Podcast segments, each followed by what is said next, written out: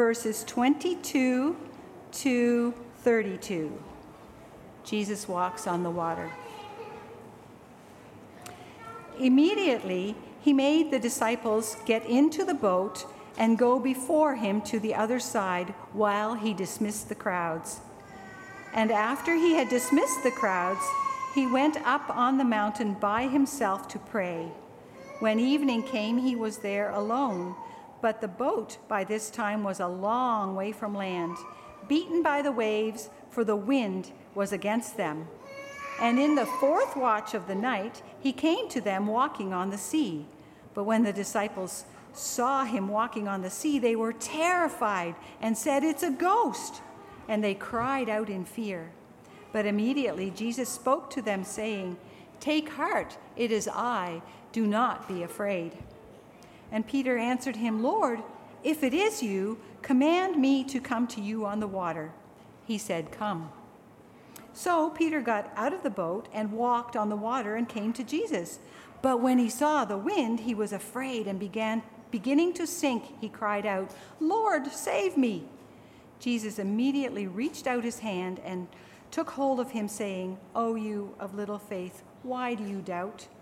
And when they got into the boat, the wind ceased, and in the, and those in the boat worshipped him saying, "Truly, you are the Son of God." This is the word of the Lord.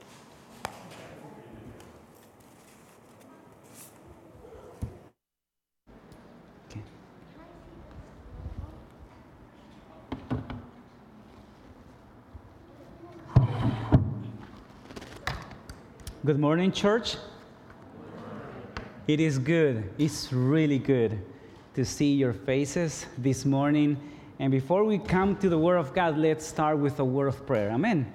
Thank you, Lord, for your word.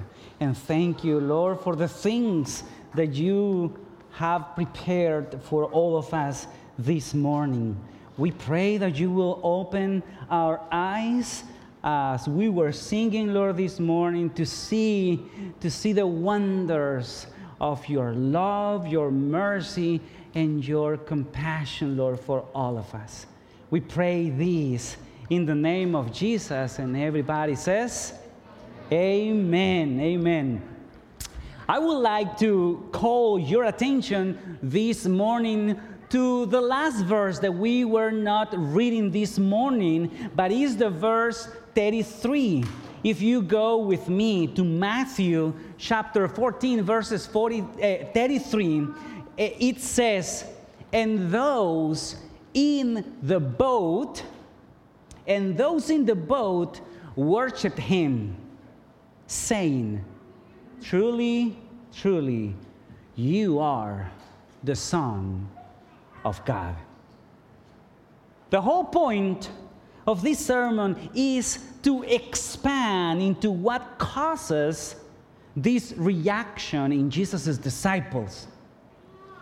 Why did they end up worshiping Jesus? especially if we uh, understand that his disciples were Jewish men, thought since youth that only Jehovah was to be worshiped. The disciples lived in a monotheistic culture, means that they only worship one God. So, when the disciples worship Jesus, they were saying, You are the Son of God. That meant they recognized that Jesus was actually God. And let me tell you an interesting fact right here. Up until this moment, we have seen many people worshiping Jesus, but not his disciples. If you remember, when Jesus was an infant, the wise men came and worshiped Jesus. The man with leprosy worshiped Jesus. The man with the evil spirit who lived among the tombs, he worshiped Jesus. A blind man who was healed, he worshiped Jesus. But after two years, after, after two years seeing miracle after miracle, his disciples had not worshiped him. Not until, until this night in the Sea of Galilee. So, what moves his disciples to worship Jesus in this occasion? And this, this is the question that we are going to be answering this morning. And my prayer is that after we open God's Word, we will join the disciples in humble adoration to the Son of God. So let us dig into the text this morning to learn together some of the reasons why the disciples ended up worshiping Jesus, the Son of God. The first thing that we are going to be seeing in this passage is that they worship Jesus because they knew he was the Son of God based on his divine authority. They worship Jesus based in on his divine authority. Jesus had authority over his disciples and over the multitude. All over the gospels, all over the four gospels, you will find the authority of Jesus manifest. But here in verse 22 is is so evident. If you read with me Matthew chapter 14, verse 22, it says, immediately. Immediately, he made he made the disciples get into the boat and go before him to the other side while he dismissed the crowd. If you remember from last Sunday, after feeding the thousands, the multitude wanted to make Jesus king. And it seems it seems the disciples were not against the idea at all. They indeed wanted the kingdom come. They have been waiting for a long time for this moment when the people were going to come together and said, Jesus is the King of the Jews. And they, oh boy, they were ready to get part of the kingdom, right? They were ready to wear their robes and to sit up as the friends of the king, the close ones of the king. They had a struggle. They had struggled for two years in their wanderings and travelings with Jesus, but now they saw the moment coming that they have been waiting for for a long period of time. But, but the Lord knew the temptation the Lord knew the temptation, so he just sent them away to remove the temptation from his disciples. Jesus was fully aware of their weakness, and he was fully aware as well of the political plan of the crowd. So, Jesus, in his authority, he sent them both away. The verb he made his disciples, the verb made there is a strong word. It's almost as if he forced them to get into the boat. Of course, they didn't want to leave right at that moment. They didn't want to miss the coronation, right? They wanted to stay there with Jesus. And we need to consider another, another aspect right here. Some of his disciples were fishermen. So when Jesus made them to get into the boat, they probably knew that a storm was coming their way. But here you see Jesus' authority. He made them to get into the boat. And then we read, and he dismissed the crowd. He said, You guys go to the boat. And he said to the crowd, And you guys go home. There is no coronation today. And that was all.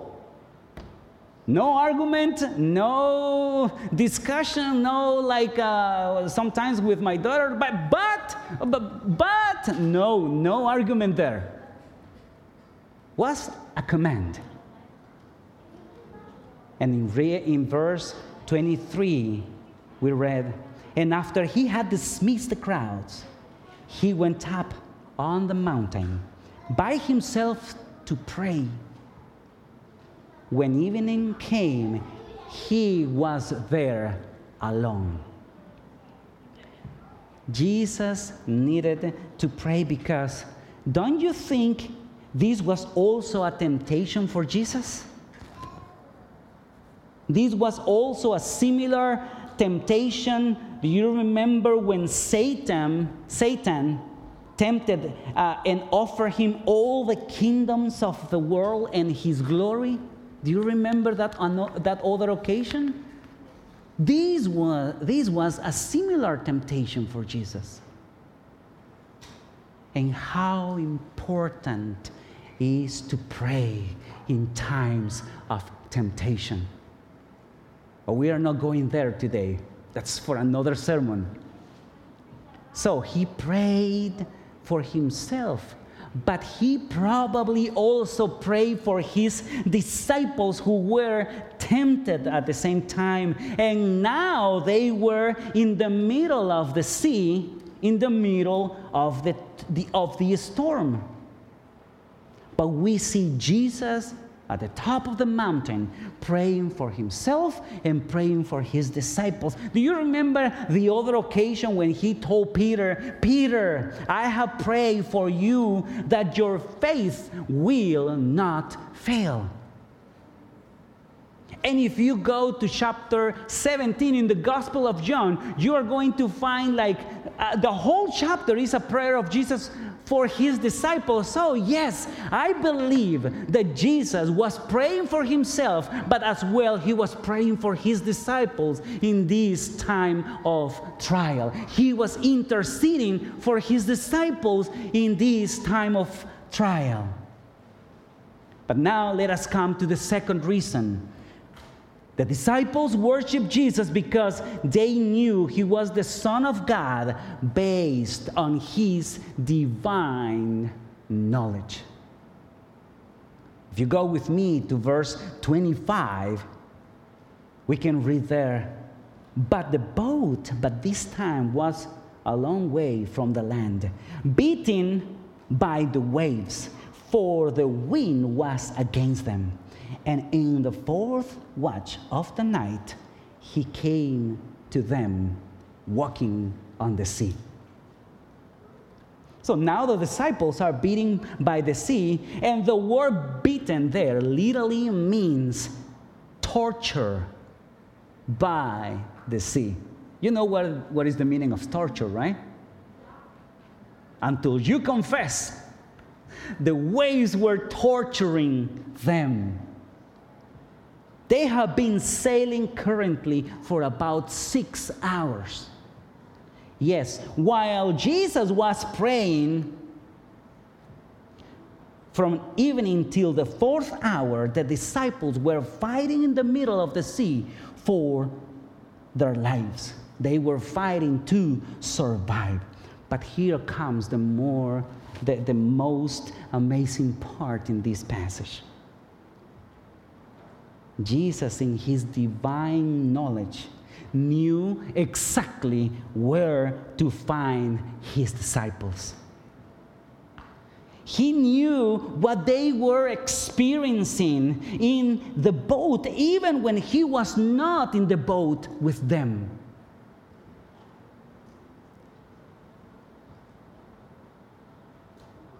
And no, Jesus did not have a GPS to locate the boat in the middle of the sea. But you, you see, for Jesus, darkness is not a barrier. For Jesus, distance is not a problem. For Jesus, time is not an obstacle. So, around the fourth watch of the night, between 3 a.m. and 6 a.m., when the disciples were in great anxiety and in great fear, Jesus decides to show them that he knew about their peril. What a beautiful moment, eh? Why did Jesus wait until this time to show up? Because the disciples needed to learn that in the moment when they were the weakest, he had the divine knowledge to find them and to come to the rescue.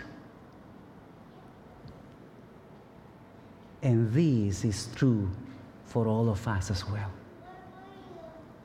Jesus knows where your boat is.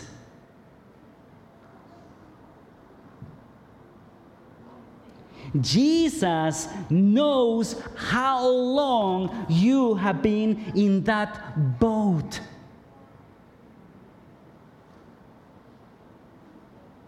Don't think for a moment that Jesus don't Jesus doesn't know your situation. Don't doubt for a moment that you are alone and he is unaware of your situation. No, Jesus knows where you are. And at the right time, when we are the weakest, we need to remember that we are not forgotten. Can you believe that this morning? You are not forgotten. He knows where we are. Amen. The third, let us move to the third reason they worshiped Jesus because they knew he was the Son of God based on his divine care and protection. Up until now, we have seen his divine knowledge and his divine authority. And now we see his care and protection. In verse 26, we read, But Matthew 14 26 says, But when the disciples saw him walking on the sea, they, they were terrified and said, It's a ghost. And they cry out in fear. So imagine if you are in a small boat in the middle of the storm it is dark and foggy, and you are in a panic because you cannot control the boat. And suddenly you see a UFO moving on the water. Yes, an identify flying object. That's UFO. That's abbreviation. I'm just answering my daughter. Like, what? so imagine something moving on the water, what would you do? I will tell you what I, what, what, yes, I will yell till I faint, and then when I wake up, I will yell again and I will faint again. So did the disciples. That was happening there with the disciples. They were in a state of horror with no place to run. They were in a boat where they were going to go. No place to run away or to, or to hide.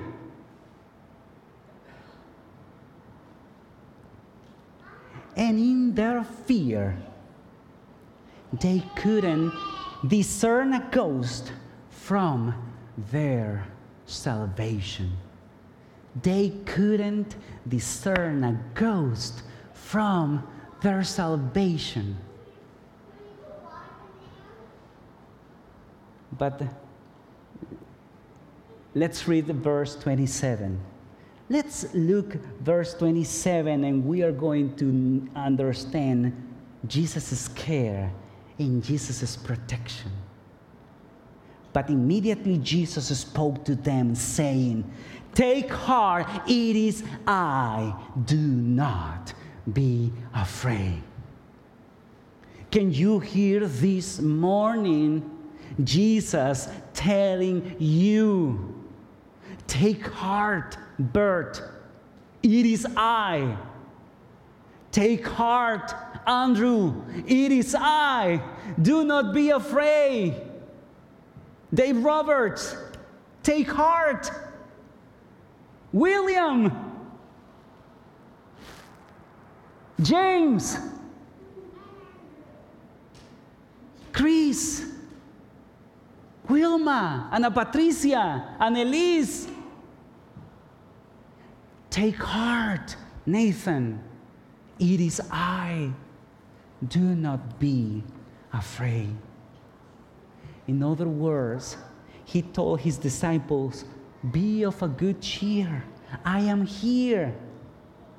Notice that he didn't give them a great sermon. He does not explain to them how he could walk on water. What is more, Jesus was not teaching his disciples that they could walk on water also. After this event, none of them did. None of his disciples did walk on water. So, the point of this story is to teach people or to teach us that no one can walk on water but God. The lesson this scripture wants to give us is that no one can walk on water, just God.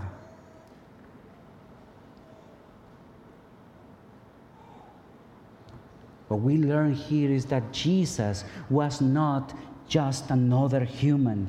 He was God, the same God who worked miracles in the Old Testament, the same God who promised his people in the Old Testament that he will be with them when they pass through the waters or when they pass through the fire. Jesus was God walking among them on the waters in the, in the Sea of Galilee. Take care.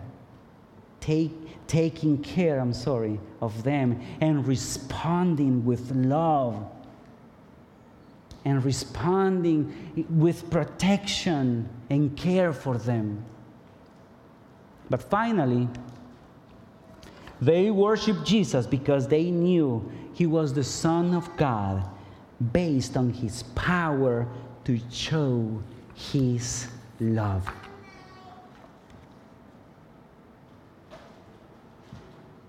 Jesus is not to be worshiped only because of his divine knowledge or because of his divine authority or his care and protection, but because of his love to show, because of his power to show his love for us. Look, Jesus knows everything about you and me, whether we believe it or not. Jesus has all the authority in the universe, whether we like it or not, whether we want to acknowledge it or not. Jesus cares and protects us even when we are not aware that He is taking care of us. But everything changes when we experience His love for us. Everything changes when we when by his grace our eyes are open and we can see his powerful love for us that makes a big difference in our lives This is very important for us to understand. Because if you take Peter, let's take Peter. You know Peter, right?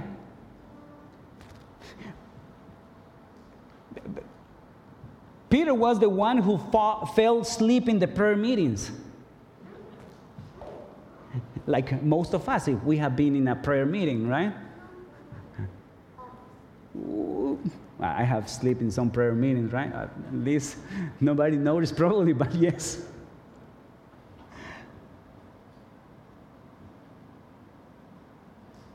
Peter was the one who dare divert Jesus from the cross. Oh no, Jesus, what do you mean that you need to die on the cross? And Jesus, at the same, in this same eh, moment, he told Get away, Satan. Get away from me. Peter stood outside of the trial place and denied Jesus three times. Ah, but there is something you and I cannot deny about Peter. There is something that you and I cannot say, no, this, is, this didn't happen in the life of Peter. We cannot deny that Peter knew that Jesus loved him. That is something undeniable. And because of that, even when he didn't fully understand, when Peter didn't fully understand the divine authority of Jesus, when he didn't understand his divine knowledge or his, or his divine power to protect him and to take care of him, he always knew Jesus' love for him. And in consequence, and in consequence, he loved Jesus recklessly. Oh, yes. Peter loved Jesus recklessly. Peter loved Jesus so much that he risked his life to go to Jesus in the middle of the storm. Peter wanted to be with Jesus no matter what. Yes, he failed, right? He failed on the test. He failed on, on, walking on, on water. But I will, I will dare you, I will dare myself to, to do what he did in that dangerous storm. And what a display of power and love of Jesus in verse 30 we read. But when he saw the wind, he was afraid and beginning to sing, sink, he cried out. And he said, Lord, save me.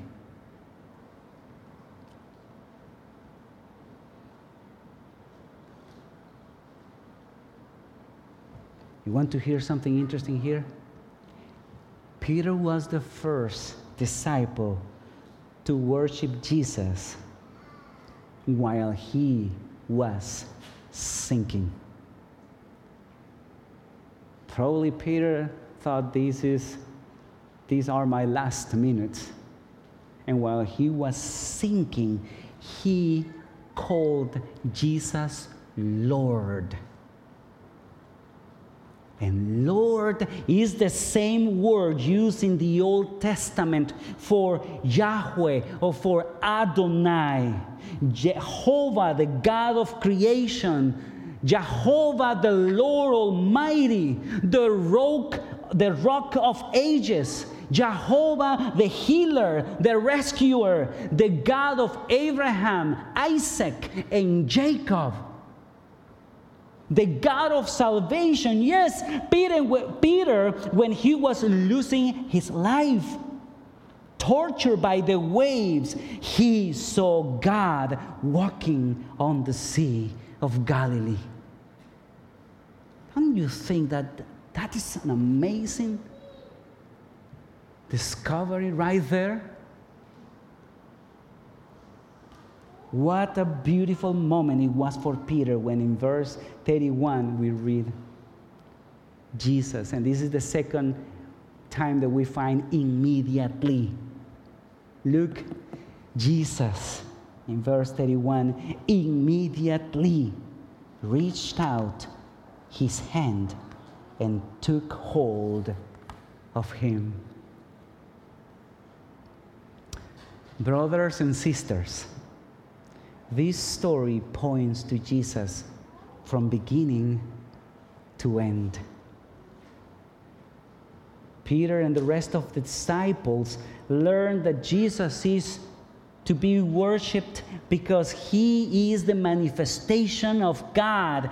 And even when he is using this storm to show them that he does not need an earthly crown to be in control of everything, he showed his divinity right there in the middle of the sea. He showed them His authority, His knowledge, His protection, and His love for them and for all of us as well.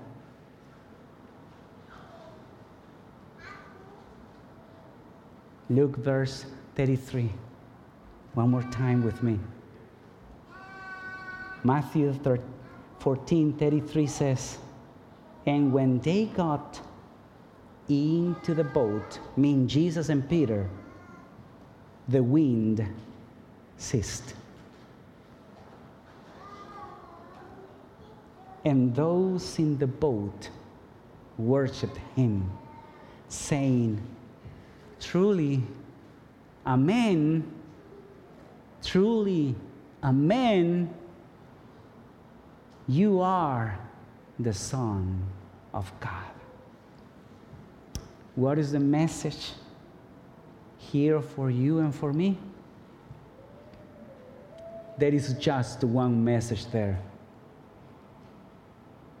worship Him.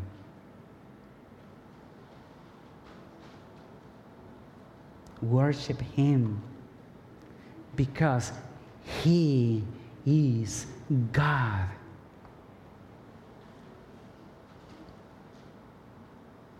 First recognize that Jesus loves you.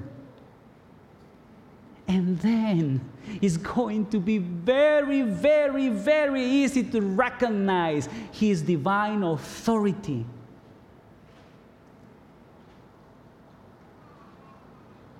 His divine knowledge his divine care and protection for you. Once you know that He loves you, the rest is going to fall into its place. Yes, the message this morning is that He is worthy of our love, of our trust, and of our adoration. Amen. Let's pray. Lord, thank you for this opportunity that you are giving us to see you walking in our midst, telling us that we are not forgotten, that you are with us that no matter where we are, Lord, you know, you know where to find us and where to rescue us and when to rescue us. And this morning, Lord, we want to use this time to worship you, to recognize your divine authority, your divine care and protection, and your divine love for all of us. I want to invite you to stand this morning and to and to close this time singing the song that we were singing previously in our worship.